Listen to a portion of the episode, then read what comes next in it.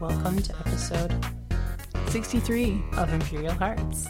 Imperial Hearts is a Star Wars podcast about, you know, all things Star Wars, hosted by your friends Jamie. And Dana. And uh, today, as per our usual slate of topics, we have uh, some news from the week. We News. have some Clone Wars recaps of uh, episodes. It's 14, 15, 16. The Mortis Arc. Yeah, of season three. Um, and the second half of Greg Ruca's Guardians of the Wills.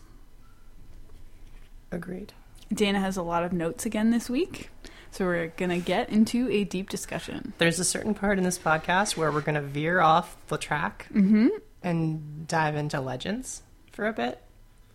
So Yeah. Strap in, listeners. strap in um, because we're going to talk about the Star Wars universe's equivalent of Satan. Ooh. Um, anyway, we'll get to that. nice. Um, okay. I guess not really Satan, more like Lucifer, Hmm. like the devil of Star Wars. I want to, I th- yeah. Anyway, okay. So there's the main big news dump for this week is Battlefront. Do you want to get into that first? Yeah. Okay.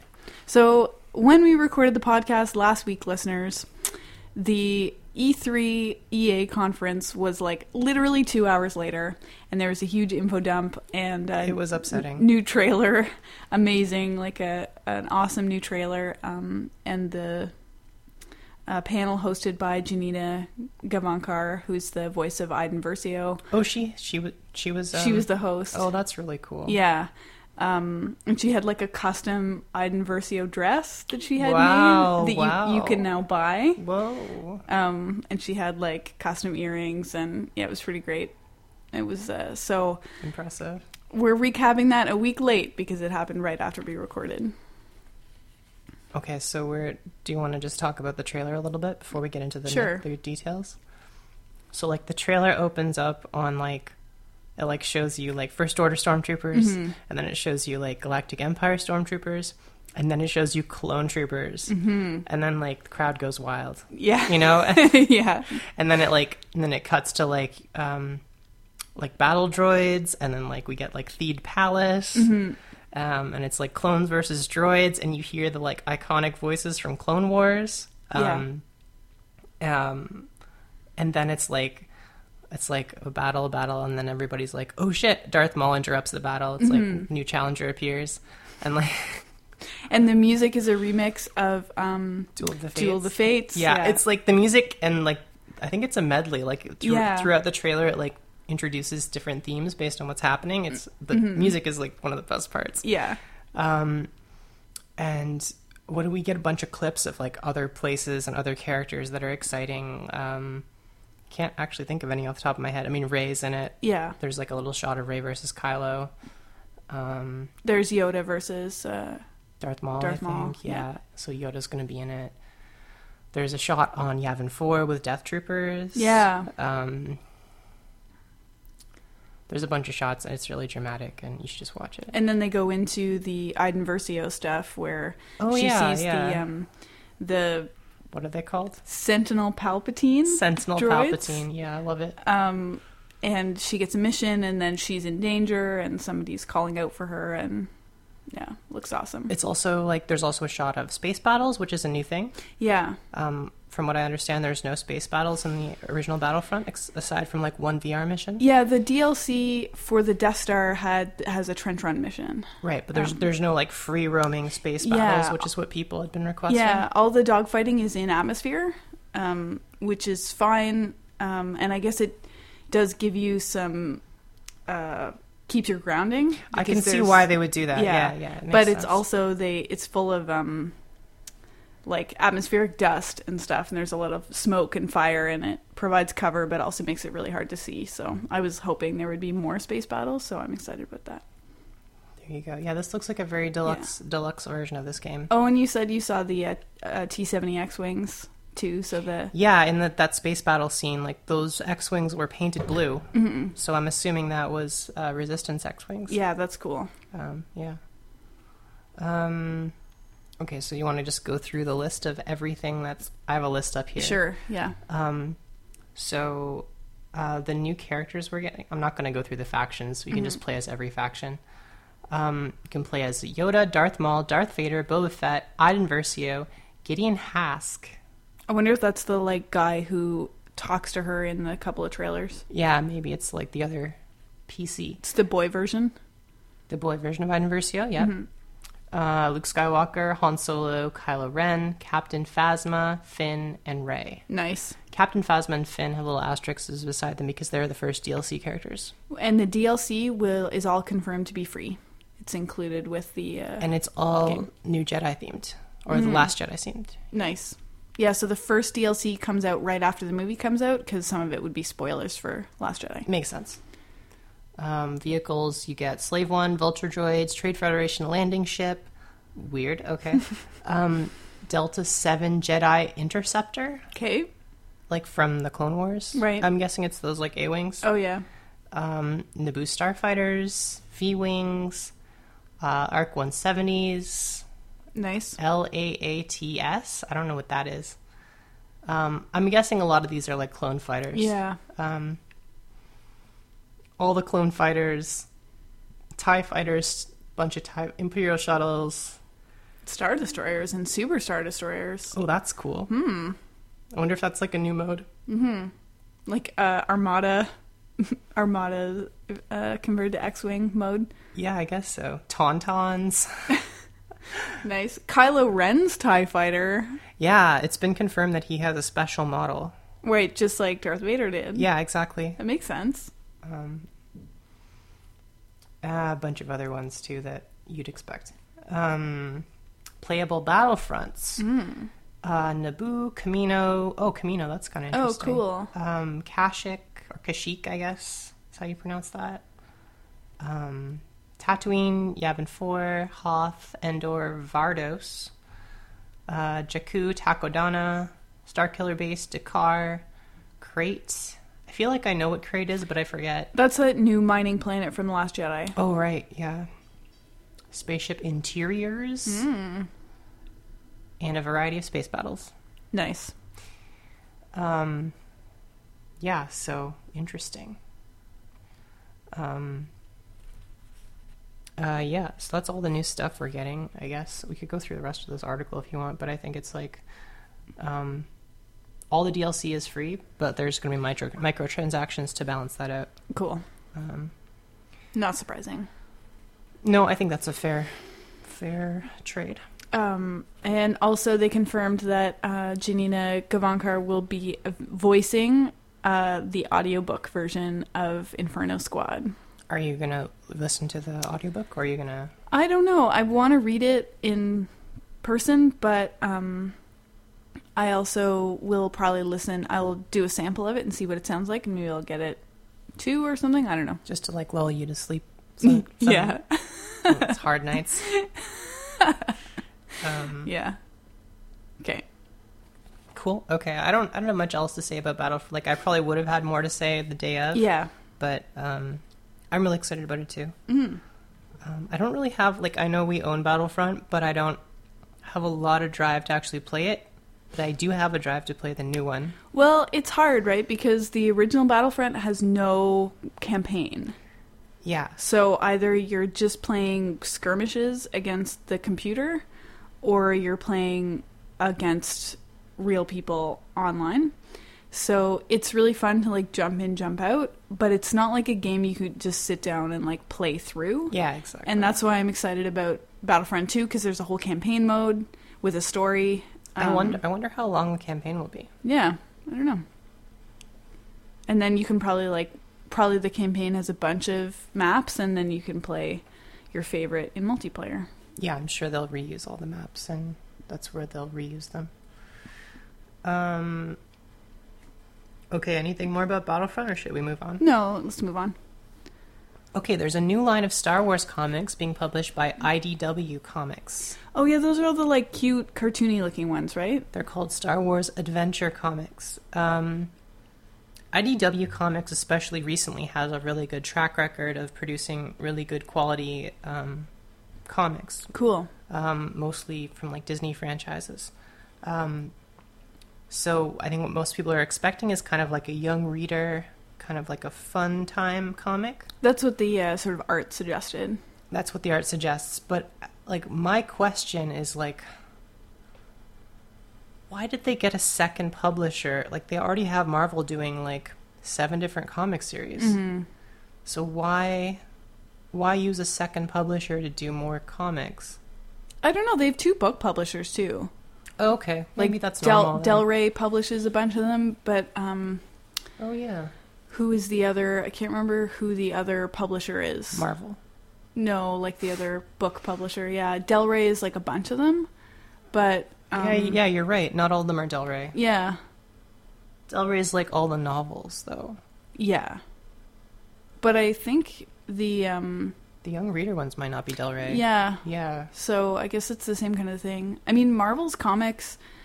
I guess it's a genre thing too, right? Like if IDW is more focused on this genre that they're looking at, Yeah, more for like kids or whatever. Yeah. And uh, the first issue of the new Darth Vader comic came out today, but we haven't read it yet. We're going to catch that up uh, for you in a few weeks. Yeah, well, I think we can do Vader and um, the new Screaming Citadel for next week. Cool. Um, I actually really want to read um, Son of Dathomir now, because apparently that's part of the um, Clone Wars extension project. Oh. Um, so like there there was a project that was put in place. I forget what it's actually called. I don't know what it's called. It's probably called like Clone Wars Saga or Right. something, where like they took a bunch of the Clone Wars plots and made them into extra media. right, like uh, Dark Disciple. Yeah, so Dark Disciple is one of them. They've also released a bunch of animatics. Um, So Son of Dathomir is part of that project. yeah, Son of Dathomir is part of that project. So like the um, the issues of this comic were character were um, episode arcs planned for Clone Wars. Okay. So that makes me want to read them more. That it's not just a Darth Maul comic. It's like unused plots for Clone Wars. So like maybe maybe I'll read that after we finish Clone Wars though, because I feel like that'll be picking up on some of the plots. That makes sense. Um, Also, Clone Wars is not gone from Netflix. Yeah, I don't know what's up with that. They had a little announcement saying it would be, but maybe they renewed the contract like after. I don't know. Anyway, I it's don't still know. on Netflix. Maybe in, in the US it's gone. Yeah, maybe. I don't know. Uh, so, yeah, I don't know what to expect from those comics. It says they'll span the entire Star Wars era, or, or different eras, sorry. Yeah, I saw one of the covers was Ray in the Star Destroyer graveyard. Apparently, the first issue is going to be like Ray, an adventure with Ray, and then it's going to have a second story in the like the second half, like of the same issue, which will Mm-hmm. be about clone troopers. Oh, okay. So it's like kind of all over the place. Yeah. Yeah. I don't have much other. I have a little bit more news, which I'm going to address later in the podcast Okay. when it becomes relevant. Okay. Um, but the only other piece of news I have, which is kind of interesting, is um, there was a Reddit AMA with with Ryan Johnson, Mm-hmm. um, where he was asked about Snoke, of course, Okay. as you do. right. Um, and he said, Snoke is not a character that he particularly gets into in The Last Jedi. Hmm. So, like, there's not a lot of reveals about that character. Like, that's the implication, Right. is that um, maybe it's sort of like the original trilogy where, like, the Emperor doesn't really show up un- Yeah. until. Although it's weird because we do see that Lego action figure of Snoke. Yeah, I mean maybe he's in it, but I mean he also didn't play a huge role in um, No, he Force doesn't- Awakens. No. So Yeah. So Hmm. interesting. interesting. Just a little fact for you. Uh, so r- sort of jumping off from that as like Oh. you know Ryan Johnson's episode 8 this is related to Star Wars but not directly Oh, I think you know it. yeah Yeah. so um Colin Trevorrow who is the director of episode 9 and whose last film was the delightfully soulless corporate Jurassic Park Jurassic World um Oh yeah, that was him. Right. yeah, so Colin Trevorrow's latest movie, which is apparently a 10-year passion project of his that he's trying been make for like 10 years. He didn't write it, um, but he's been trying to get this guy's script off the ground for like the last 10 years. Uh, his new movie came out this week to um, hilariously abysmal reviews. It's got a 25% on Rotten Tomatoes. And uh, I just want to share with you some of the um, highlights of the reviews that come up when you Google it. These are like the chosen Google quotes. From Emily Yoshida at Vulture It does not suffice to call the Book of Henry bad. It's non functional, so poorly conceived from the ground up as to slip out of the grasp of the usual standards one applies to narrative film. And from Owen Gleiberman at Variety The film's muted, yet somehow rather flamboyant terribleness derives from the fact that it seems to be juggling three or four borderline schlock genres at once and uh, Michael O'Sullivan from the Washington Post. It's the filmmaking equivalent of a monkey with the head of a goat, the tail of a fish, wings, and teeny tiny rat claws. Um, Right. So it's not good. no, it's not good. And um, so basically, the plot is uh, a genius 11 year old boy who lives with his little brother and his mother, who is useless but um, cool mom, I guess. Useless single mom. And the, the boy is a genius, so like he takes care of the family's finances and he pays all the bills and stuff Okay. um, you know, as as you do. Um, so this boy, fi- uh, spoilers, I guess, but don't see this movie is the consensus, so don't worry about it. Um, he discovers his plot device, girl next door ballet dancer neighbor, is being sexually abused by her stepfather. Oh no. Yeah, and the boy enacts an elaborate scheme to get revenge or like to avenge her. Not with it, not talking to her, of course. I don't think they ever talk. Maybe they talk. I don't know. He doesn't tell her about it. Anyway, the, so the boy enacts this elaborate avenge scheme to get rid of the stepfather. Then he dies of a brain tumor. What? Yep. And he leaves behind like a set of instructions. And the instructions are for his mother to murder the stepfather with a sniper rifle from the um, treehouse in their backyard. So she, What the? Hell? I kind of want to see this now. she she then does it. She's like, "Yes, my genius 11-year-old son must have had a good reason to snipe the next-door neighbor." So she um, plans to do it.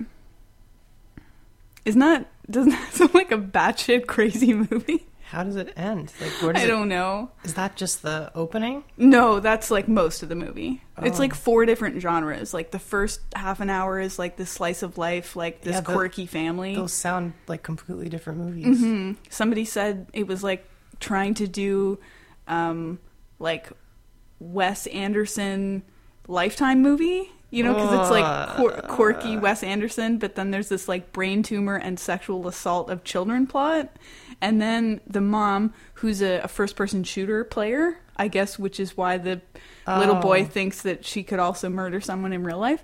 Right. Um, yeah, he I'm loving this movie. I'll- yeah, so a bunch of the critics have said that it's going to be up there with like The Room as like things people watch to make fun of in 10 years. Um, yeah. so I could see it. needless to say, the Star Wars community's reaction to this news has been fraught as the community is like, really? Did you really entrust episode 9 with this man? Are you going to fire him now, please? Um, and then torn between other people being like, it's fine, it's fine, look, just. Uh, so just breathe, it's going to be fine. So, I mean, I think there's so many this could be like a whole podcast in itself. Um, I was just thinking about the reaction of um, sort of critics before uh, Wonder Woman came out to um, how many headlines there were about like uh, DC Warner Brothers like trusting um, this woman with their big franchise, whereas like Patty Jenkins' last movie was like an Oscar winner, Oh, and um, so then why was? yeah, because she's a woman and there's not Oh, right. Um, of course.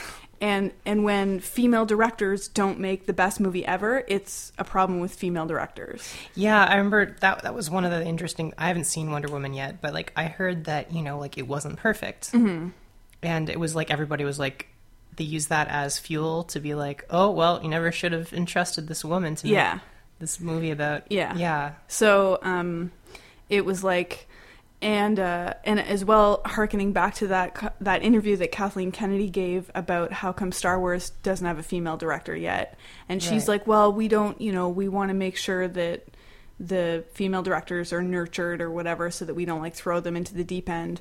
Um, but the amount of like, especially like white male directors who will be given control of a massive franchise after like one or two indie films yeah versus like what um, a female director has to get to, or has to do to get that. to prove yourself and there's just not a lot to pick from Yeah, there's like this massive gulf. So you look at someone like Colin Trevorrow, who um, before Jurassic World he had done Safety Not Guaranteed, you know, like indie time travel movie with Aubrey Plaza, um, and then he got Jurassic World, and then he got Episode Nine, and then he's made this terrible movie in between.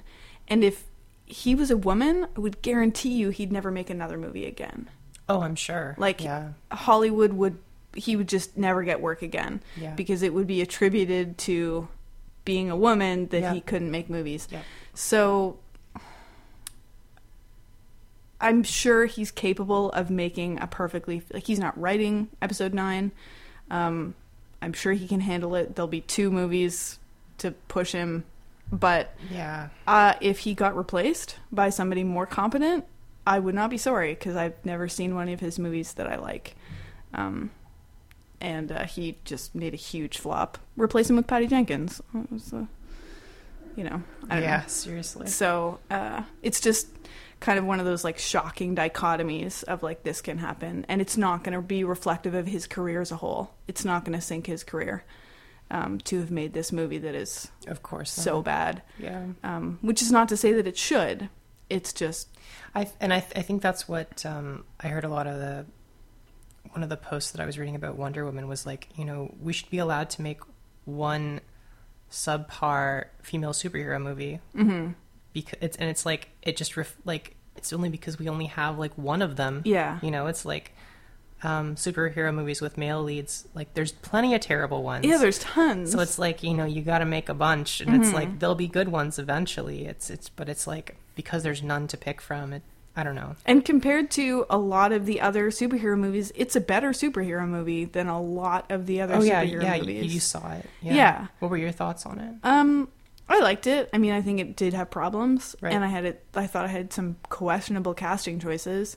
Yeah, Um, I think you mentioned that. To me, yeah, but uh, especially compared to like I don't think there's a since the first two like Christopher Nolan Batman movies, I don't think there's been a better DC um like blockbuster. they've mostly been bad, right? Yeah, they've all been terrible. Um, yeah. And so I don't think there's been a better one. Mm-hmm. And this one's part of that universe, right? Mm. um so Is there any like Avengers style tie-ins? yes. Oh yeah, Yeah. Are they any good? Yeah.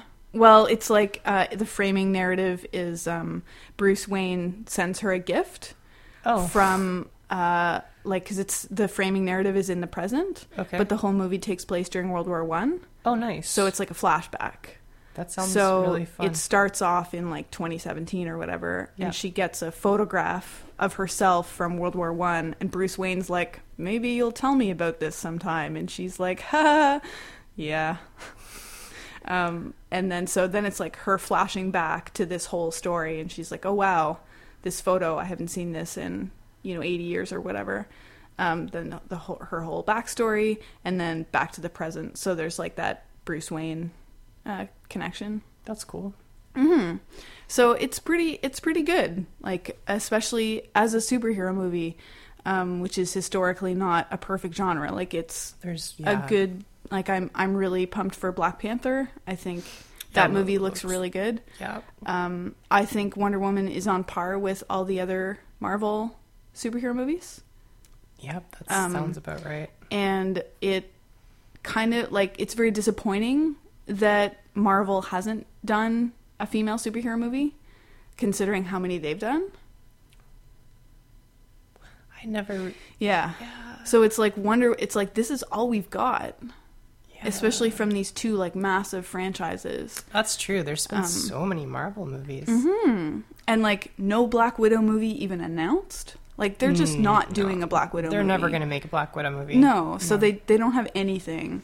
Um, so the that um, and the the movie being shot like not through a boner lens is um, you know like where the point of view character is Diana Ah, Yeah. and yeah, yeah. she's the main character and it's um yeah there's like cool men too it's set during world war one there also the villain is a woman uh, or one of the two villains is a woman too Cool. who's uh, also another interesting character and it's got problems but um That sounds really good. I'm- but it's a yeah. good it's a it's a fun movie and um yeah so it shouldn't hopefully patty jenkins will get more work and that we can make more superhero movies you know like star wars like even um movies that star women and maybe eventually we'll get movies that star women who aren't white because we aren't there yet apparently Wouldn't that be a novelty? yeah so um yeah but colin trevorrow mm, Who knows? who knows Jury's out with Colin Trevorrow. yeah um that's so interesting like i i never really like the marvel movies are such junk food that i never Yeah. i never even thought about that i was like yeah shit that's that's fucked up hmm i can't believe we've had like there must be like 20 of them there's a lot of movies i It's mean a lot of movies at least they had they had the agent carter tv show yeah um, they did and they have like jessica jones on the small screen the main character of agent of shield E is a girl too yeah yeah but tv it's like they've always been It's- able to it's do easier, more yeah. with tv it tv is more progressive can than get away with more than movies so yeah yep And like you didn't like Looper. I've never seen any of other Ryan Johnson's movies. i didn't just not like it i thought it was like terrible right. So, but I I feel like the things that Ryan Johnson's been saying about episode 8, I've been A lot of pe- Like- the other thing, like I think we've talked about this already, is like a lot of people really like Looper. Mm-hmm. yeah. I'm just in, I'm, I'm I don't know. Yeah. I'm. We should watch it. Yeah. We should watch it sometime to like so you can see what I'm talking about. Mhm. It's like it's not that bad, I guess. It's just like there's some weird parts about it. And like so, but I yeah, I trust what Ryan Johnson's been saying and how he's been talking about episode 8. I'm sure it'll be So- fine. Like I, I, I think it's like Rogue One for me sets a really good, like from what like I, this is probably not the greatest thing to say, but it's like I'm looking at the Star Wars movies from now on like the Marvel movies. It's like there's going to be one every year, maybe two eventually. Mm-hmm. Um, I don't think we're going to get another really amazing Star Wars movie. And I Like since would you say like since the original trilogy or do you mean like what do you like where's where's your stance on Force Awakens? I think that Force Awakens, I like Force Awakens, um, but it's like it's not a fucking masterpiece, you know. Like, it I mean, would- yeah, n- none of them ever have been. well, well- I, I don't know. Like, I I don't, I don't know. Like, it's like I like Force Awakens. I also like fucking like Revenge of the Sith. Like, yeah. I'm I'm more in it for the long game. Mm-hmm. Um, I'm not in it for each movie to be perfect. Yeah. I want lots of movies. I don't want perfect movies. Um, I want there to be failures and I want there to be highlights. Mm-hmm. Do you know what I mean? Like, Mm-hmm. um, I'm not mad because Rogue One wasn't what I wanted. Yeah. It's like, um, what I want is fucking a Star Wars movie every year, two Star Wars TV shows, a bunch of comics, and like supplementary books. Yeah. Um, because, like we've said, like some of the best stuff that's come out of it um, recently has been the books Mm-hmm. and we wouldn't have gotten those books if we hadn't gotten some kind of okay movies. Yeah, you know, totally. like like like Rogue One has some great books associated with it, and the movie wasn't perfect, but Mm-hmm.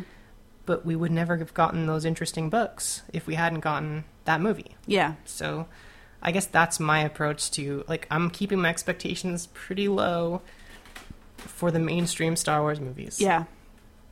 And like obviously like I think it's good to have hopes and and um uh like, you know, like we were we were saying this week we were talking about how um like I was saying, there's there's no point getting mad about representation in Disney films because it's like they're only ever going to make the the move that makes sense for their business. Mm-hmm. But like as people who review media, it's our job to get mad about it Mm-hmm. because if we if like people aren't getting mad about it, it's never going to change. Yeah, they need like a critical cultural mass to start. If they- ever, everybody says it's bullshit, then Yeah. then they eventually have to respond to that. Um, but right now, not enough people are saying it's bullshit. Mm-hmm. Mm. Um, you know, where they're getting like, um, like the Beauty and the Beast thing, where they got Mm-hmm. in trouble in other countries for having a like gay scene that nobody even noticed. yeah, 20 seconds of a guy dancing with another guy. Yeah, exactly. So, you know, when they reveal that Admiral Akbar was gay the whole time and get banned in other countries, then exactly like a people would fish be guy. like- you yeah. know, fish guy kisses another fish guy, and Yeah. and the whole fucking franchise is banned in China. Like, yeah. um. Anyway, I think we should get onto our actual topic Yep. for the week. We're already Yep. half an hour. In. Oh, yeah. I mean that was a really good conversation. I think that needed to be had. But let's let's talk about Planet Mortis. Yeah, I don't actually have that much to say about Guardians of the Wills. I don't either. So we so can let's let's we'll focus on Legends and Clone Wars. let's focus on legends. So like Okay. spoilers all over the fucking map here. Okay. Um, uh, so if people don't want to be spoiled for this arc of the Clone Wars, skip ahead to one hour and nine minutes. Um, would you recommend they watch it? Yes. I would say also yes. Um, I think this and the arc we just watched is two of the more interesting and important arcs Yeah, it's like starting to actually be important. Cl- like, to the overall Star Wars story. Yeah. Yeah. Um, I think these ones, especially recently, um, are interesting curiosities. Um, there's really nothing else quite like the Mortis arc. Um, like so far, you mean? there's nothing else quite like this in Star Wars. Um, the characters that get introduced um, are basically demigods, Yeah. and uh, I don't really want to say too much more than that. But um, Like before the we go into the spoilers. before you we go mean? into the yeah. spoiler cut, but I would say, um, yeah, if you don't want to get spoiled, whatever. I'm sure most of you don't care. Yeah. So, like, let's talk about it. 'Kay. Um, so, uh, synopsis. I see you have a synopsis. I actually do. Uh, I, Yeah. I'll just read it. Okay, so the first episode is called You're Always Looking at My Notes. They're supposed to be secrets. well, It's fine. Um, okay, so the first episode's called Overlords.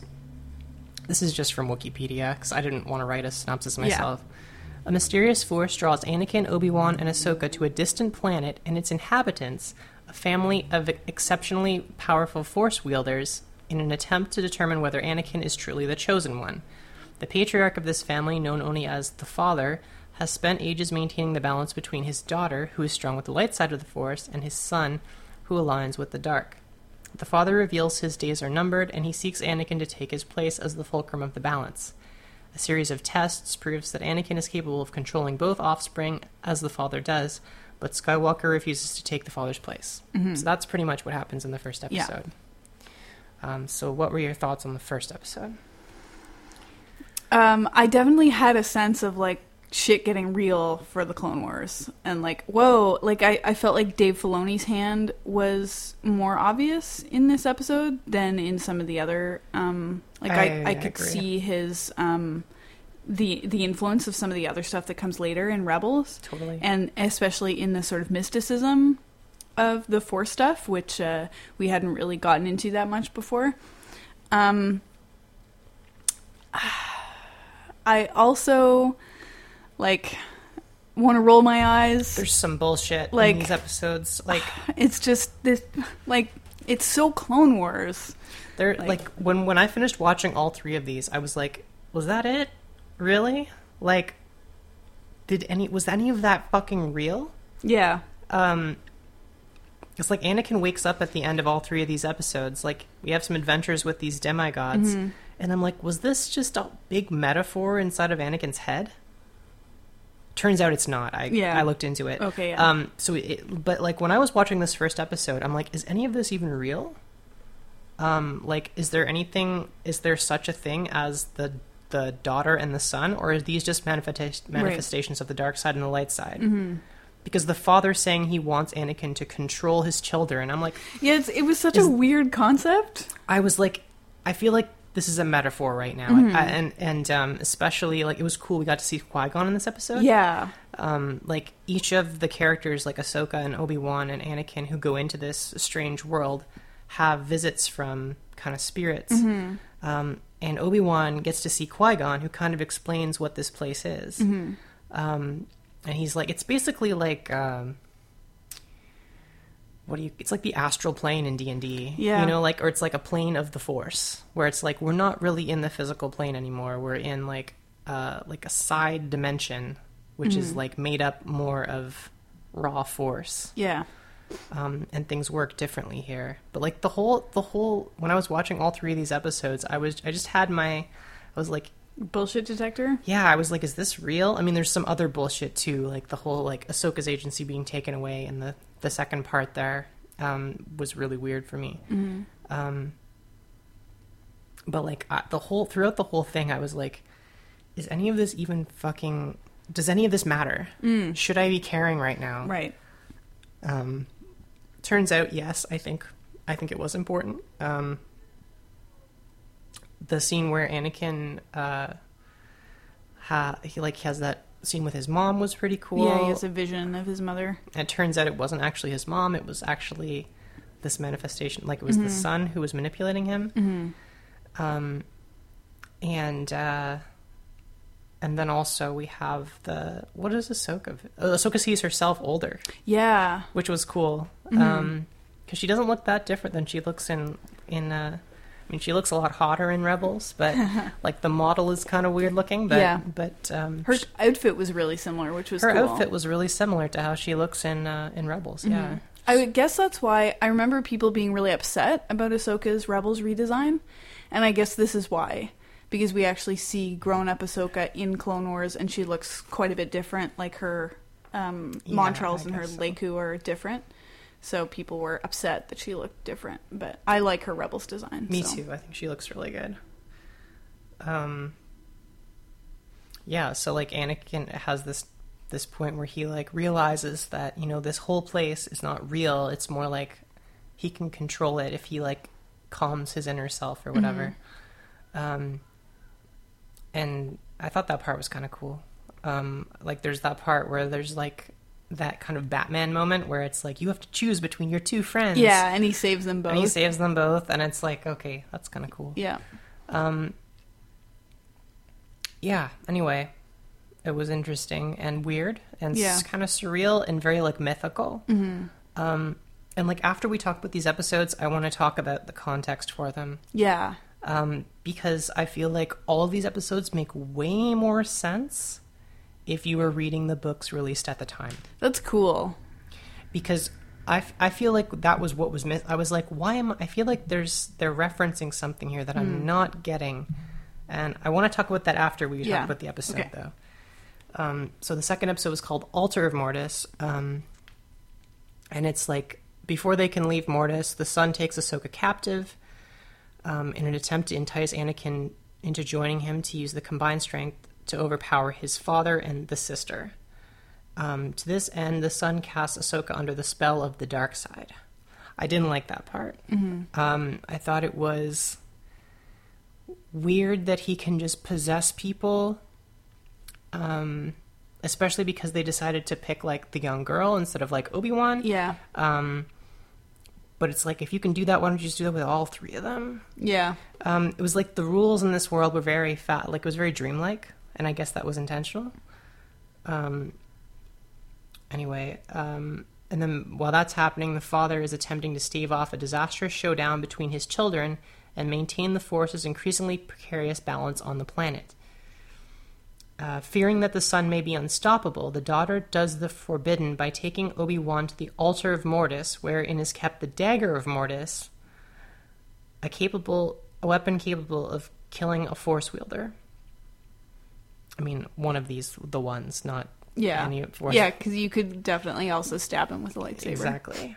Um, the son steals the weapon and attempts to use it against his father to steal his power and end his rule, but the daughter sacrifices herself, placing herself in front of the blade. And that's kind of what happened. Yeah. Um, and then I think one of the things we also, it's not in the synopsis, and I think that is the most relevant to the Rebels plot line, is that Ahsoka is revived by the power of the daughter. Yes. Um, She gives up like the last of her life to. she's dead. Ahsoka's dead. Yeah. And she gets brought back to life by the last of the essence of this being of basically pure light side. Oh, so hence the like you were talking about the convors last. Uh, we can get into that. Yeah, okay. Let's let's like Okay. wait to get into that. But Okay. but like basically like there's this big question right now of whether Ahsoka lives or Ahsoka lives. Right. And, and, like um I think of course she's alive. Mm-hmm. She has to be living. Like otherwise it wouldn't be a question. Dave would have just been like, No, she's dead. Yeah. right? Um, like imagine if he's like, no, she's actually dead. Like, like He wouldn't. It wouldn't have been so ambiguous So, if she like- was actually dead. my current theory is that based on who this was, and I'm going to get into a bit more of the legends background after. I think that Ahsoka still has a remnant of that power inside her, um, which maybe maybe she goes on to become like the new manifestation of the light side, or maybe um, it allows her to become a force ghost, like um, whatever it was that magically like we see plots like this in other things, Yeah. right? Where like you know, like if a mystical being like revives you from the dead sometimes like Steven Universe this week, Yeah, right? yeah, it's yeah. like it changes you. And um like maybe Ahsoka um when she dies, like something happens, right? Because we do have those those trading cards of her being guided by the convor and like Mm-hmm. there's that whole thing where the convor has the same colors as And the, the, da- daughter the daughter turns into turns into animal- animals, she- bird like, a hip- animals like a hippogriff, basically, or a griffin. or yeah, like yeah. like a yeah like a like a bird with feet. with Um, deer, like a sort of yeah. yeah, like it, it wouldn't be a, it, it the convor thing is kind of convoluted but well That's the name of this week's episode. and uh, um uh, there's like dave like maybe we can just do a little sidetrack here and talk Sure. about it so dave Filoni's actually commented on the whole convor thing okay. um, so the convor um, the plural form of convor is convorees Mm-hmm. um, and dave's wife i believe is called convorees i think that's her name Oh, Okay. so the convor is actually named after his wife so Mm-hmm. we're assuming it's somewhat important Right. Um, and he's he's gone on the record to say that yes, the convor is important. Um, it is an avatar of something we've seen before. Okay. Um, he didn't say necessarily a person. Um, like, and then the third thing he said was, um, if you know what the convor represents, it adds depth and meaning to the show. Um, so, I think it would be too simplistic to say that you know it the convor is the daughter Yeah. um, but I think there is some sort of connection there, po- possibly, um, because he has gone on record to say the convoy is important. Mm-hmm. But I think it's in more of a symbolic context rather than a literal context. Um, like I think it's more, um, yeah, it's like for symbolism rather than it literally being Yeah. um, you know, Ahsoka getting reincarnated into a owl or a wolf or whatever. Um, but yeah, I mean, we have that set of trading cards, which he also said were important. Um, of the owl kind of like leading her, or the convor leading leading her into the underworld, um, which are kind of like vague and ambiguous. Um, but yeah, so the other interesting. So I have some convor news. Oh, okay. Um, so let's uh, open up the page here. Um, do you remember those bird-like creatures on Octo? Yes. So the person who actually saw them has described them as having razor-sharp teeth, which doesn't sound very Combor-like. Right. Um, but they see themselves as the protectors of the island. Um, and people have said that they're a mix between a puffin and a Furby. Huh. What does that kind of remind you of, right?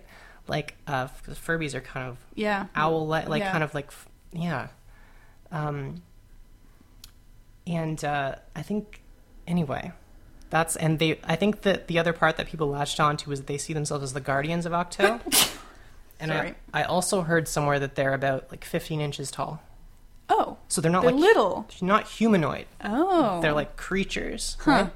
Um, or I mean, they could be humanoid, Right. But like they're little. Hmm. So I was like, that could like for someone who's never watched Rebels, Yeah. um, and I don't think this person has.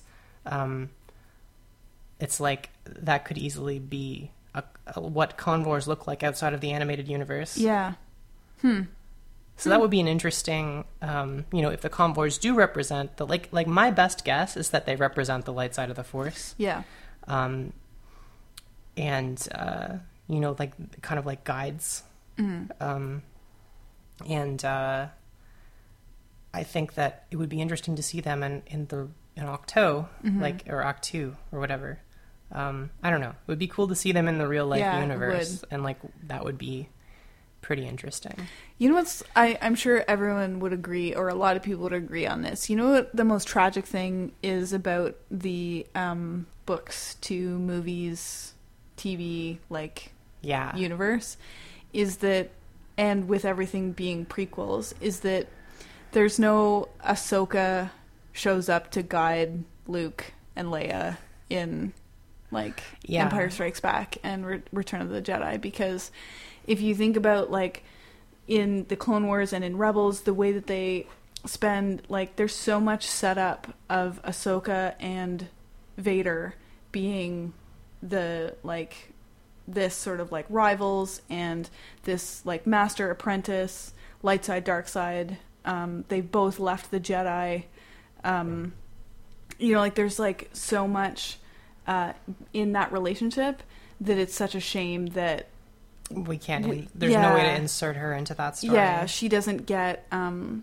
like uh, obi-wan having that relationship with luke is appropriate yep but imagine Ahsoka Having being it, on Yavin 4 with Luke and like being a part of the rebellion still and like having imagine that relationship. Um it would be really cool Yeah, yeah so I, it- I agree it's a shame with that kind of uh, retconning that um I that mean, can you- never happen. you never know like we might we might still see ahsoka in the obi-wan movie we might still Yeah. um you never know like i i don't know hmm there's no way to tell but Imagine if Yoda if Ahsoka had been the Yoda. yeah Like- I, I mean yes that would be really cool but like It's I obviously that's like goals but like i'm sure Yeah. i'm sure there's fanfic of that yeah. but like I think realistically we're probably going to like it would not surprise me to see her in a live action context later on Mhm. It'd be cool. um in some capacity. Uh yeah, okay. So the third episode um this was the one where we get the Darth Vader vision. Yeah. The Jedi remain stranded on Mortis, and the Sun, aligned with the dark side of the Force, renews his efforts to convert Anakin as the Jedi prepare for a decisive confrontation. Anakin is stunned by images of his dark future, so he sees, like, him doing all the bad stuff and Mhm. becoming Darth Vader. Um, the Sun promises him the power to avert this destiny. The father, like, basically gives him the Palpatine deal, Yeah. the father recognizes that the son has broken the rules of time. He wipes Anakin's memory of these future visions and steals the Mortis dagger to end the conflict. The father impales himself, thus preventing the son from stealing his power. The son, stunned by this, is run through by Anakin. With all three Force wielders destroyed, the imbalance in the Force appears on Mortis. The three Jedi are transplanted back into the galaxy proper. Apparently, at the moment that they disappeared, um, the Jedi's receive a. Oh no, that's that's my own talk. Oh, yeah. yeah, yeah, yeah. yeah. Apparently, at the moment they disappeared. Right. Um,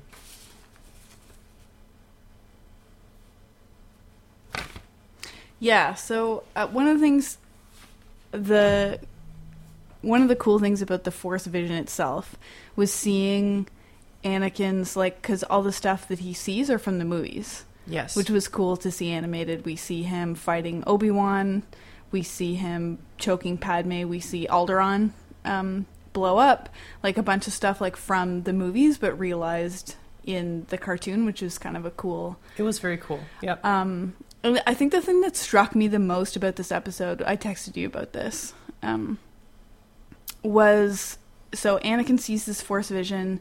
The sun offers him like a way out, and Anakin's like, and he's like, "Hey, He just takes it. we can destroy the imbalance. We'll destroy Palpatine, or you're evil. Like we'll we'll see this guy who you don't know is Palpatine, but whoever is going to do this to you will destroy him, and we'll like take over the galaxy together. And it, I believe the exact words you used were Anakin like always needs a strong man in his life. he does. And like just like the minute the minute that strong man shows up, Yeah. he's just like, Yeah, sure. Yeah, let's do it. Let's do it together. yeah, um, he does. Which is actually kind of interesting when you think of him as Vader offering Luke the same thing. yeah, Or he's like because that's what Anakin would have wanted. Mm-hmm. Is like like that's actually kind of really interesting. yeah, But like in- when when um Anakin makes that offer to Luke, it's like join me and together we'll rule the it's like Mm-hmm. Anakin would have said yes. yes, yes. And Anakin would have been grateful. Yeah, he would have been like, Thank you for just like giving me this option. Like, yeah,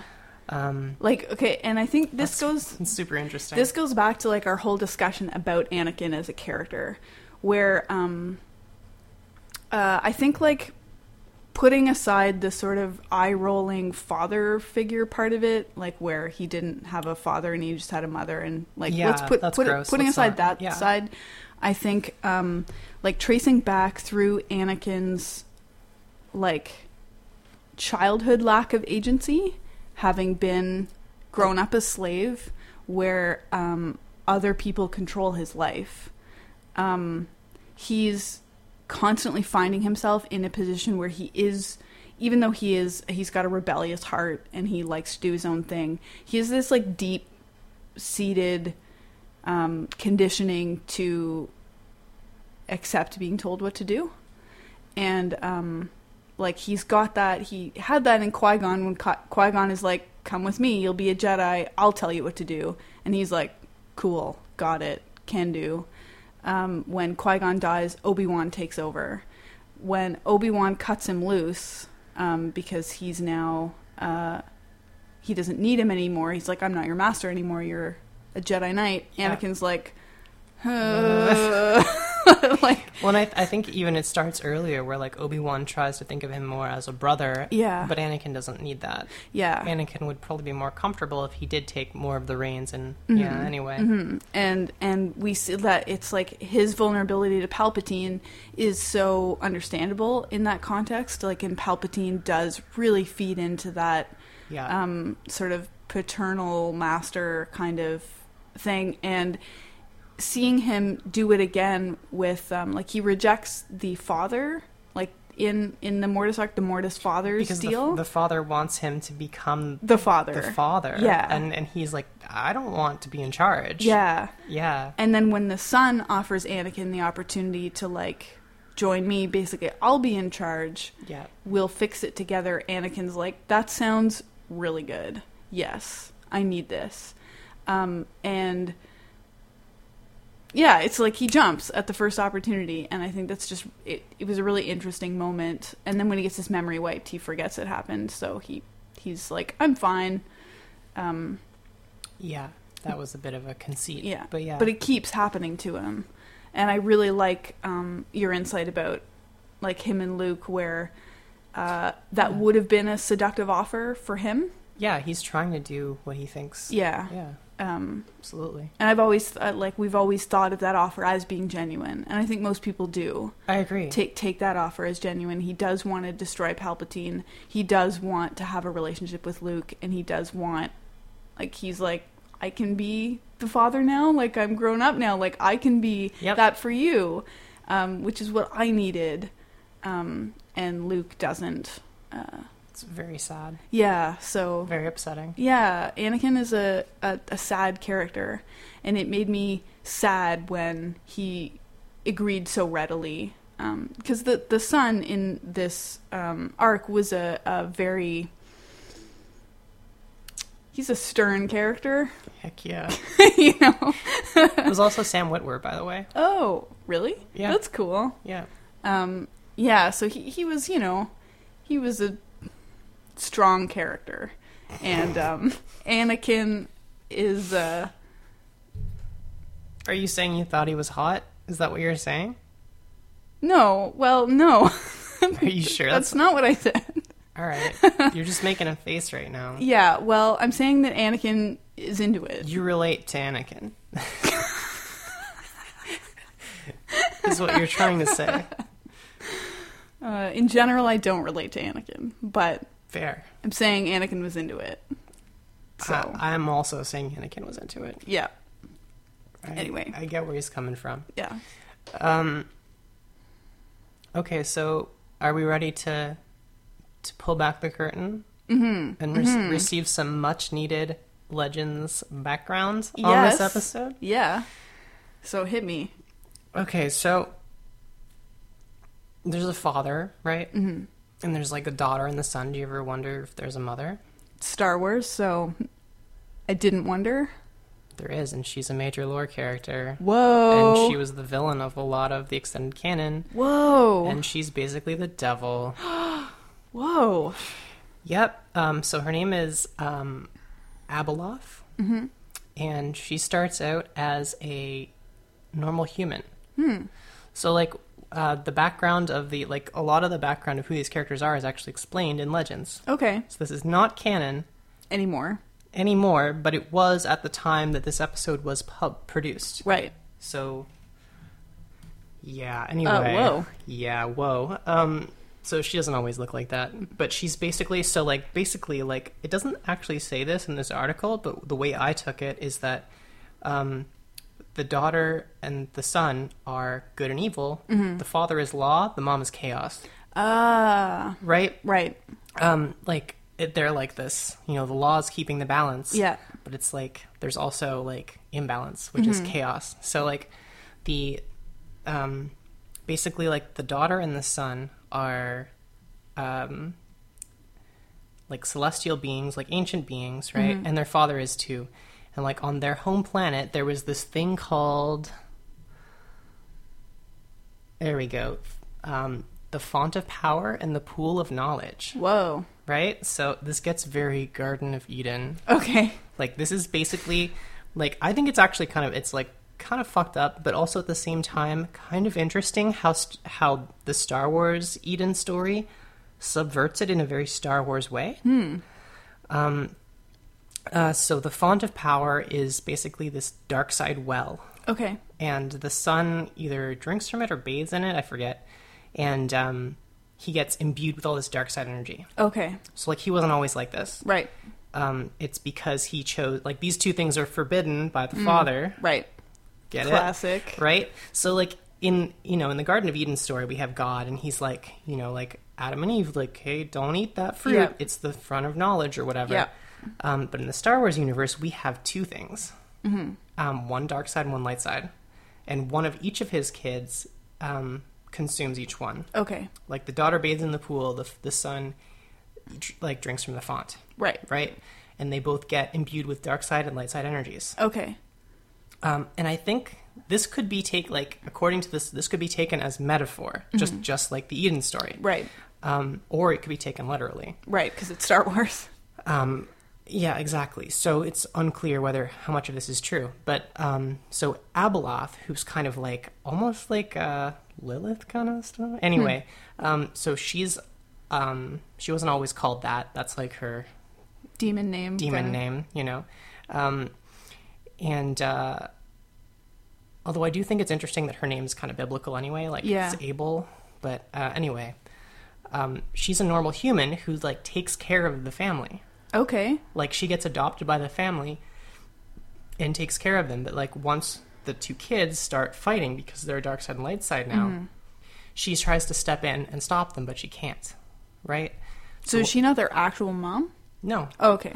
but she's like becomes kind of their Okay. yeah yeah exactly um and so what happens is she's like well i need the power to intervene so she bathes in the pool and drinks from the fonts and the combined energies of the dark side and the light side basically drive her mad Whoa.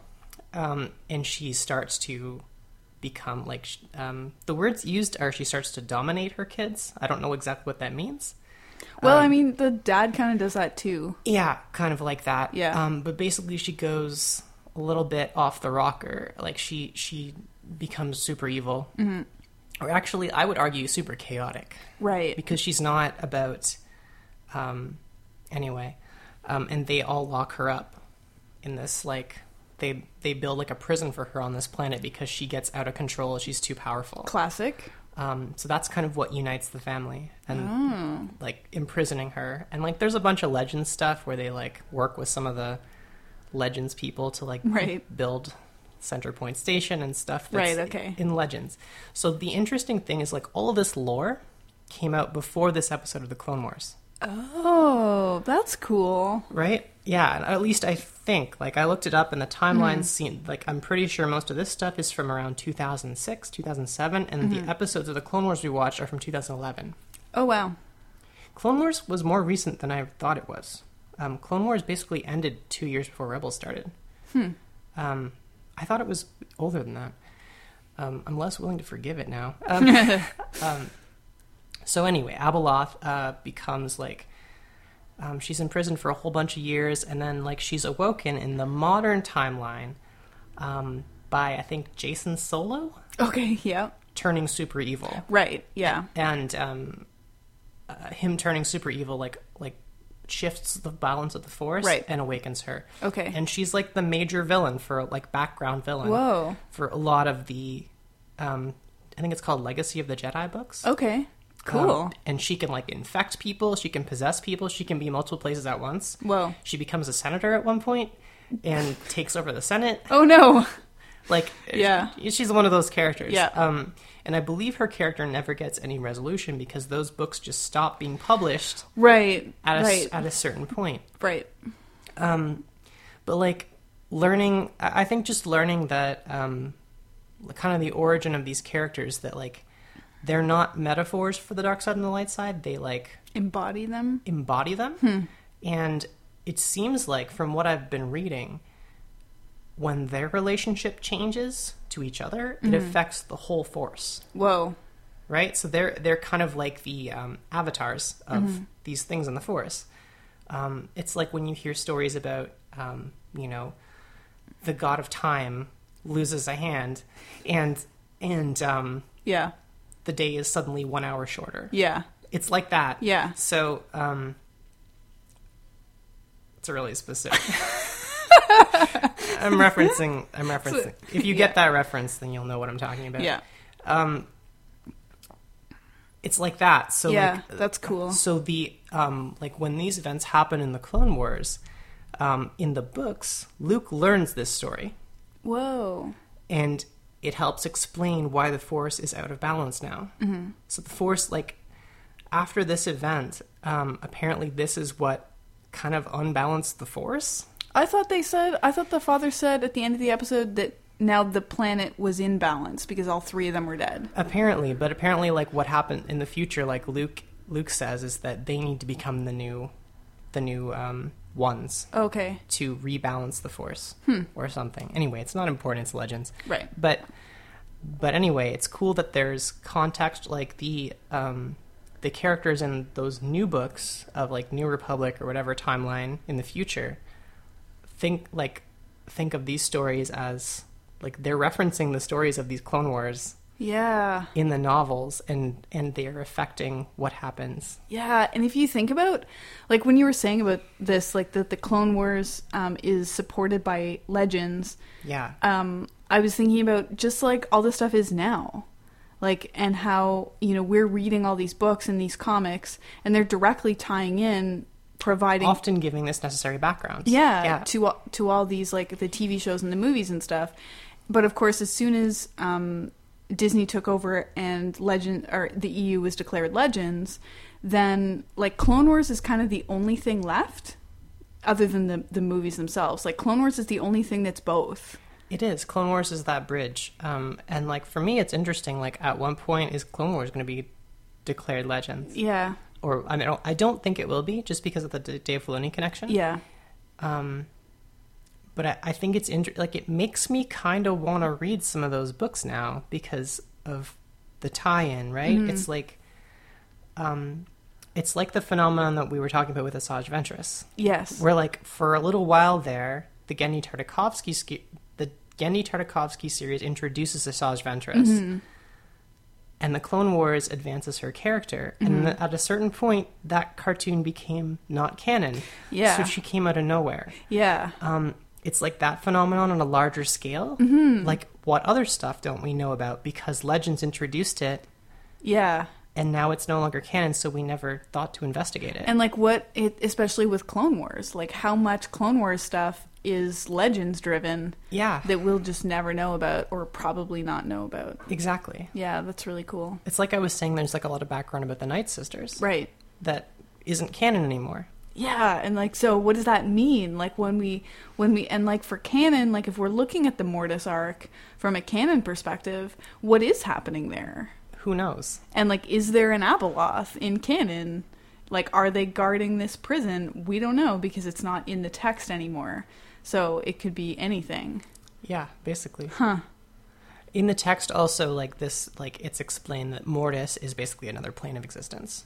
Okay. And that monolith was an entrance to that plane. It wasn't a, um, it wasn't like inside it. Right. Wow. Um, anyway, yeah. So like, there's there's a lot to get into if you want to go there. Yeah. Um, so I think my current operating theory is that I think a lot of the stuff in Legends um, is hypothetically canon Mm, mm-hmm. until we. It's like it's not canon yet, but like like Thrawn, yeah. um, I wouldn't be surprised if they reintroduce concepts like this, um, just slightly retailored to fit new events. Yeah. Um, the other interesting thing about this episode is that there is a deleted scene Okay. between um, where the son is talking to Darth Revan and Darth Malik, Whoa. or or maybe it's Darth Bane. It's Revan and someone else. Uh, yeah, I think it's Bane. Yeah, Darth Whoa. Darth Bane and Darth Malik, And like Darth Bane, or uh, Darth Bane and Darth Revan. his book is also not canon anymore. Yeah, a lot of people think like Revan's one of the most likely characters to be brought back. Yeah. Um, and I think that's probably true um, because of a lot of the history and events that I've read about, at least, like kind of hinge on his existence Mm-hmm. um, in some capacity. So, like, yeah, Darth Bane is no longer canon, Darth Revan's no longer canon, but like, it would not be surprising for them to reuse those concepts, Yeah. those names, Yeah. um, and retailer them. But if you, it's on YouTube if you want to watch it Cool. um, it's like a scene where he's like it's kind of revealed that he's being manipulated by the ghosts of these ancient Sith lords. Whoa. And George Lucas cut it because he was like, "This is not quite in this. This is not. Right. I don't want this to be canon." Um, which I think is probably good. hmm But like, just imagine though, like Hmm. if they had those two characters would be canon now. Yeah. Yeah. That's so weird. Yeah, Wow. like there's a Clone Wars model for both of those characters. Cool. You can- Let's watch that after this. We can totally do that. Cool. Wow. Well, that's a whole. That's a whole thing. Good job. Thanks. So interesting. Yeah, I did all of that research this morning pretty much because I was like really mad about like so without any of that context, I was kind of mad at these episodes. I was like, what was the point of any of this? Is this going to affect anything going on going Mhm. further? Because these characters never appear again. Yeah. Um, and I was like, but like I think given that that context, it made this, these episodes more interesting because like um, maybe we will see this stuff keep like yeah. there was an interview with Dave Filoni where he says that we haven't seen the last of the ones. Interesting. That was back in Clone Wars when he said that. Right. When he still thought Clone Wars wasn't going to be canceled, but who knows, right? Hmm. Okay, we should really uh, get to Okay, let's yeah wrap up our Baze uh, and Chirrut time. phase intro time. So that's the end of Clone Corner for this week, and now we're on to the book club, which will probably be a little shorter this week. I don't have that much to say. Yeah. I have a few interesting insights. Um, I thought it was cool that they had that time skip halfway through the book. yeah, Yeah. and then they kept um, one of the things I thought was really interesting about the structure of the last half of the book was um, they set up like an operation that they were going to do, and they kept cutting back and forth to them talking to all the people involved in the operation. Yep. in between scenes of it actually happening in real time and then by the end of it you see it all come together It was very Um, cinematic. yeah Yeah, it was, it was cool. yeah Um, I, I thought it was a nice way to tie up the whole, like to have them tie together the orphanage stuff and Mm-hmm. the it, it tied together all those like minor characters that Yeah. we, we've introduced throughout the story. Yeah. So, uh, spoiler warning here f- from the rest of the episode to uh, for Greg Ruca's Guardians of the Wills. Basically, the plot of the second half of the book is that um, once Baze and Truitt agree to work for Saw Gerrera, they um, escalate the war between the Empire and the Partisans on Jeddah. Yeah. Um, it's a shit show. Uh, Baze and Truitt eventually start feeling, you know, conflicted about it, um, and they concoct a plan to have the orphans um, get out off the planet in a shuttle. They steal an Imperial shuttle, and the Sagarera agrees, but his partisans try to hi- hijack the shuttle to blow up the Star Destroyer in orbit. And um, But based on the relationships we've built throughout Yeah. the book, Chirrut convinces all of the Saw's people to, let the orphans them go. go. Yeah, which and I thought was cool because I didn't really expect any of those things to go anywhere. Yeah, and so the orphans and uh, one of the orphan caretakers escape uh, Jeddah and hopefully have a better life somewhere else. Hopefully, I thought this was also a really good way to. It was like you couldn't have them really win Mm-hmm. because it's a prequel, Yeah, but I thought it like gives them a small victory, um, which like represents the overall struggle. mm-hmm. I don't. I, I thought it was okay. yeah, Um, I would say, having reread this entire book, I would not say this is required reading.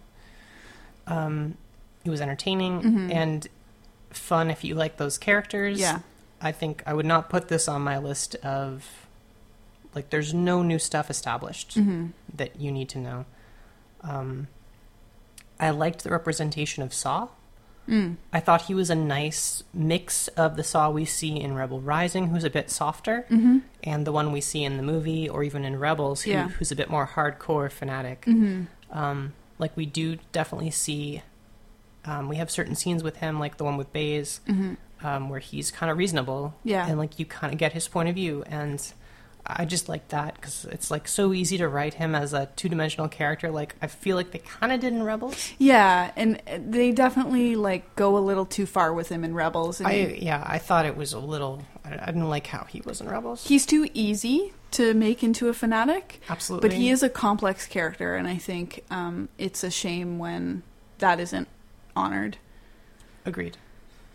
Um, he's appeared in so many things now. Yeah. Isn't that kind of cool? I can't wait for his episodes in Clone Wars. Yeah, he's going to be in more episodes of Clone Wars Mhm. or, or Rebel. Oh yeah, and in Rebels. Yeah. Yeah, Um, yeah, I think like if you're a Bazin Turret fan, this is like who this book is for. Like yeah, it- yeah. the- if you like those characters, yeah, the like main value of this book is their character development and their banter because there's a lot of both. And like those characters are sort of well developed in the book and their relationship is very authentic, very true to the movie and feels really genuine. Yep. Um I think the last word of the whole book is together. You know, like they walk off the out of the spaceport together at the end of the book and you're like, Super- "Aw, Faze and Chirrut." yeah. Um, so if you wanted more out of those characters, I think this is a really If you want more queer baiting in Star Wars, this is where you. Sorry. yeah Yeah. yeah. They're just really good friends who do all the friend stuff together. And never want to be apart and live together. yeah, It's fine. I was saying, I texted you this week, and I'm like, you know, Basin Schroeder are kind of the Ernie and Bert of Star Wars. It's Yeah. like these characters who just like live together and are inseparable, Yeah. and like one of them's grumpy and one of them's a fucking troll. yeah, I was like, yeah, they're pretty much like, and like you know, yeah. the company will never admit they're gay, but like they're Yeah. totally gay. Even uh, Baze is like the big one, and uh, Turret is like the one with the round head because he's bald. Yeah, no, exactly. Yeah, no, exactly. yeah. yeah, it's like, yeah, it's a very accurate comparison. yeah. Um, there's some cool little details here that I I just want to mention. Mm-hmm. Um, I like that. Like I was looking back, like you know, there's a lot of mentions of characters, and we were like, "Oh, I recognize that from the visual dictionary." Mm-hmm. Um, so it turns out almost every single character mentioned is in the visual dictionary, Which is cool. And like a lot of the plot details, we were looking through it before we started podcasting. A Mm-hmm. lot of the plot details are lifted directly from the visual dictionary. Yeah. Um, which, from what we know, the visual dictionary was written ahead of time, and that shit was just made up by Pablo. Yeah, pretty much. So this guy wrote a whole book based on some little blurbs that Pablo made up for the visual dictionary, Yeah. which is hilarious and amazing. Um, And like so emblematic of Star Wars and like the way the extended universes get written. yeah, yeah, exactly. It's like how, like a whole book about how Han Solo got his striped pants, and it's like. Accurate. get ready for that because that's what we're getting. Like, like you- the young. That's pa- Pablo's least favorite Legends thing is the Han Solo striped pants thing. He rants about it a lot. It's a thing. Yeah. Um, I think it's very stylish. Um, but The Mm-hmm. Corellian blood stripes. is that what they're called? Holy fuck! That's not canon anymore. That's a Legends I thing. can't wait till we get that scene in the new movie where Han Solo goes shopping with Lando and he gets his iconic Han pants, Yeah. which he never takes off for the next thirty years. Yeah. like what the fuck right or it's like you know you're gonna you're, gonna have that scene in the new han solo movie where like you know like throughout the whole movie like um what's his name the actor Oh, um Oh, yeah, yeah. Ed Ed isn't it Ed? no the guy who plays lando Orlando, uh, Donald Glover. okay, yeah so it's like we got the whole movie i could have just said lando i guess Right. um we get like the whole movie's got a full beard and then at the end of the movie he's shaved and he's like kind of looks good with just the mustache like we have Yeah. all of these like these like little origin stories for things we don't need I thought you were gonna say that the guy who plays like Han Solo's adopted dad, they're like his pants. Oh yeah. and like when he dies partway through the movie, like Han gets his pants, One day these will be big enough for you. his special, special pants. Yeah, no. I guarantee you we're gonna get some of Yeah. that some of that dumb shit. Like, Yeah. Um Or Chewie gets his bandolier, or like something. But it'll be a, it'll be a Han thing. yeah, exactly. I mean, they're gonna have the scene where he gets the Millennium Falcon, right? Well, yeah, and I think that's kind of a cool, Yeah. that's a cool one to That would have, be an like, appropriate one. I feel like that's an appropriate one to have. Um, or like the whole movie, it could belong to to Lando, Mm-hmm. and then at the end of the movie, he gets it or something.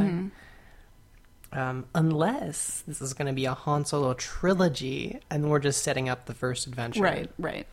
Which would don't fucking do that to me. Yeah. Um, what was I fucking talking about? We were talking about Han Solo's pants, just the details in the visual dictionary being made a whole book out of. oh yeah, yeah, no, and that's Yeah. yeah, it's funny, but like I, I don't, I'm fine with that. Yeah. Um, Because they don't like affect the greater. no, Yeah. um, I didn't know. I don't know how I didn't know this, but like that Jeddah has kyber crystal mines. I thought they were just. ra- I thought the Empire was ransacking kyber crystals from the temples. Yeah, I don't know if that was clear in the movie. They did say that. It makes a lot more Yeah. sense though, because like if they're there for a long time, like it wouldn't take them that long to like Mm-hmm. get the crystals out of the temple. So like it makes more sense that there was a mining. And I think maybe it's like in the movie, because they were talking about the mines in the movie, um, like how the Death Star attack is said to be a mining accident. Um, But it's Makes more probably sense. kind of need to know in the on the Imperial side that they're mining kyber crystals. oh, I'm sure. so, yeah, yeah, I'm sure. Um, yeah. maybe that's why it's not made explicit. Um, I thought it was cool that they talk about phasing out the ATDPs for ATSTs. Yeah. which is like it's like we used to- the ones we see in Rebels, and now we don't see them anymore. I, I don't know. Mm-hmm. And it's cool because the ATST, which is still kind of silly, is clearly a better version of the ATDP. Absolutely. Um, and apparently, the ATDP is based on those little hoppers that the clones have. Oh. the like smaller walkers. Yeah. Which we're gonna be able to play in Battlefront. Cool. Um yeah, anyway. So like apparently like the smaller one is like used for patrolling cities Right. and stuff, and then the the bigger one is for wars. Right. So it's like an evolution. That makes sense. This shit is dumb, but you know, Yeah. it's I liked it. Um what else? Oh, okay. This I really like this. Okay. Okay, so I love how Beezer was the one who was the second in command. Mm-hmm. because it gives you this really fucked up and interesting parallel to Jabba. Mm. Where Mm-hmm. his brother is the second in command of Jabba. Yeah. So and like Saw's kind of got his whole like s- Yeah. like Weird like like cantina yeah temple thing. I'm like it like gives it gives Saw this really interesting parallel to Jabba, and it's Yeah. Hmm. like, um, I don't know. Mm-hmm. It's kind of interesting. and Saw even has like his rancor, which is like his um Bor, Yeah. Bor Gullet. it's like I don't I don't know what that's saying about Saw, Saw or what it's saying about Jabba, but it's like kind of an interesting Yeah. parallel, I guess. Um, an unlikely but interesting Mm-hmm. parallel. Um, Hmm. I, I don't know. I just thought that was kind of cool because I, I didn't get the sense that Beezer was his second in command in the movie. No. but in this book, we he's the like or he's the one to execute operations. Yeah. he's like in charge. Um, Yeah, it's a pretty cute book. It's I thought it was pretty good. mm, it's an easy read. It's short. It doesn't take long. What's Um, what's your normal rating and cutie rating? Um. Okay, I'm gonna say three and a half. Yeah, I would say three and a half. I would give it a four in general, like as a like writing and characterization, but in terms of importance, I'm gonna knock a point off for just being a little side story. I usually give things a four if I feel hungry to read more. Um, it's like a three is like it was okay. A four is like hungry to read more and kind of important. Yeah, A five is like real good. yeah, Um, so yeah, I would say three and a half, where it's like I kind of wanted to know what happened, but it wasn't really that important. Um, it gets points for. I think the cutie rating is higher though. Yes. Both because it is physically an adorable book. yeah, Like, I might recommend you get this if you're if you if you read the Star Wars books, just Mm-hmm. because it's it's only like twelve dollars. And the book is cute as hell. Mm-hmm. Um, it's just like a nice addition to your Star Wars books.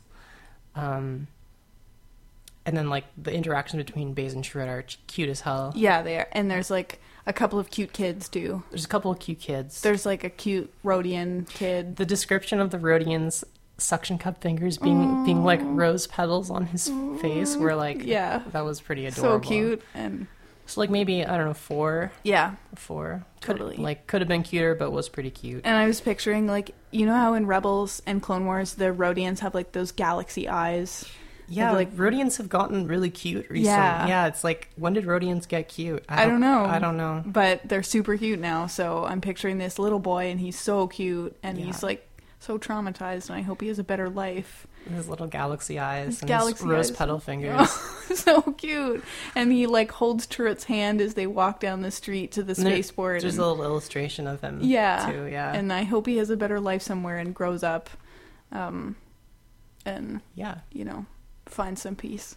I thought it was pretty good. Mhm. So pretty good. Pretty good. So next week, what are we do- what are we doing? Uh, we are watching more Clone Wars. I don't know what the next arc is about.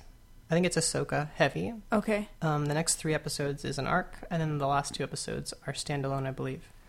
Um, so we're going to watch next three episodes of Clone Wars, Yep. and we are going to read the the first quarter of Battlefront Company, or Battle, Okay. Battlefront Twilight Company. Cool by Alexander Freed, who wrote the Ro- Rogue One novelization. That's right. What else are we doing? Oh shit, we're gonna st- we're gonna rewatch Rogue One. Hmm. Next episode, Rogue One Redux. That's right.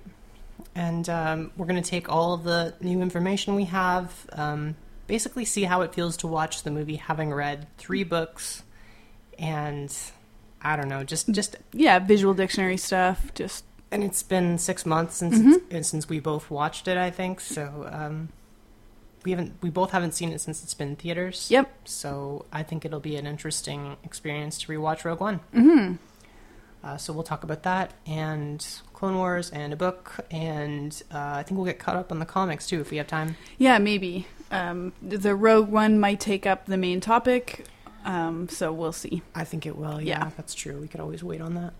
Okay. Well, we'll see you next week, everybody. It was a good week. Nobody died.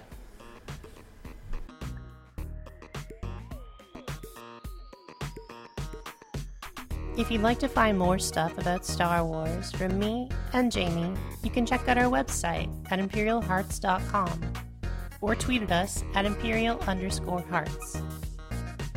If you'd like to help support the show, you can rate or review us on iTunes, or you can contribute to our Patreon at patreon.com slash imperial hearts.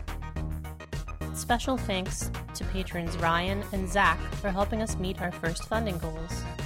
The music used in this podcast is clips from the song Barbarian by Pierre Lowe. This podcast is not endorsed in any way by the Disney Company or Lucasfilm Limited.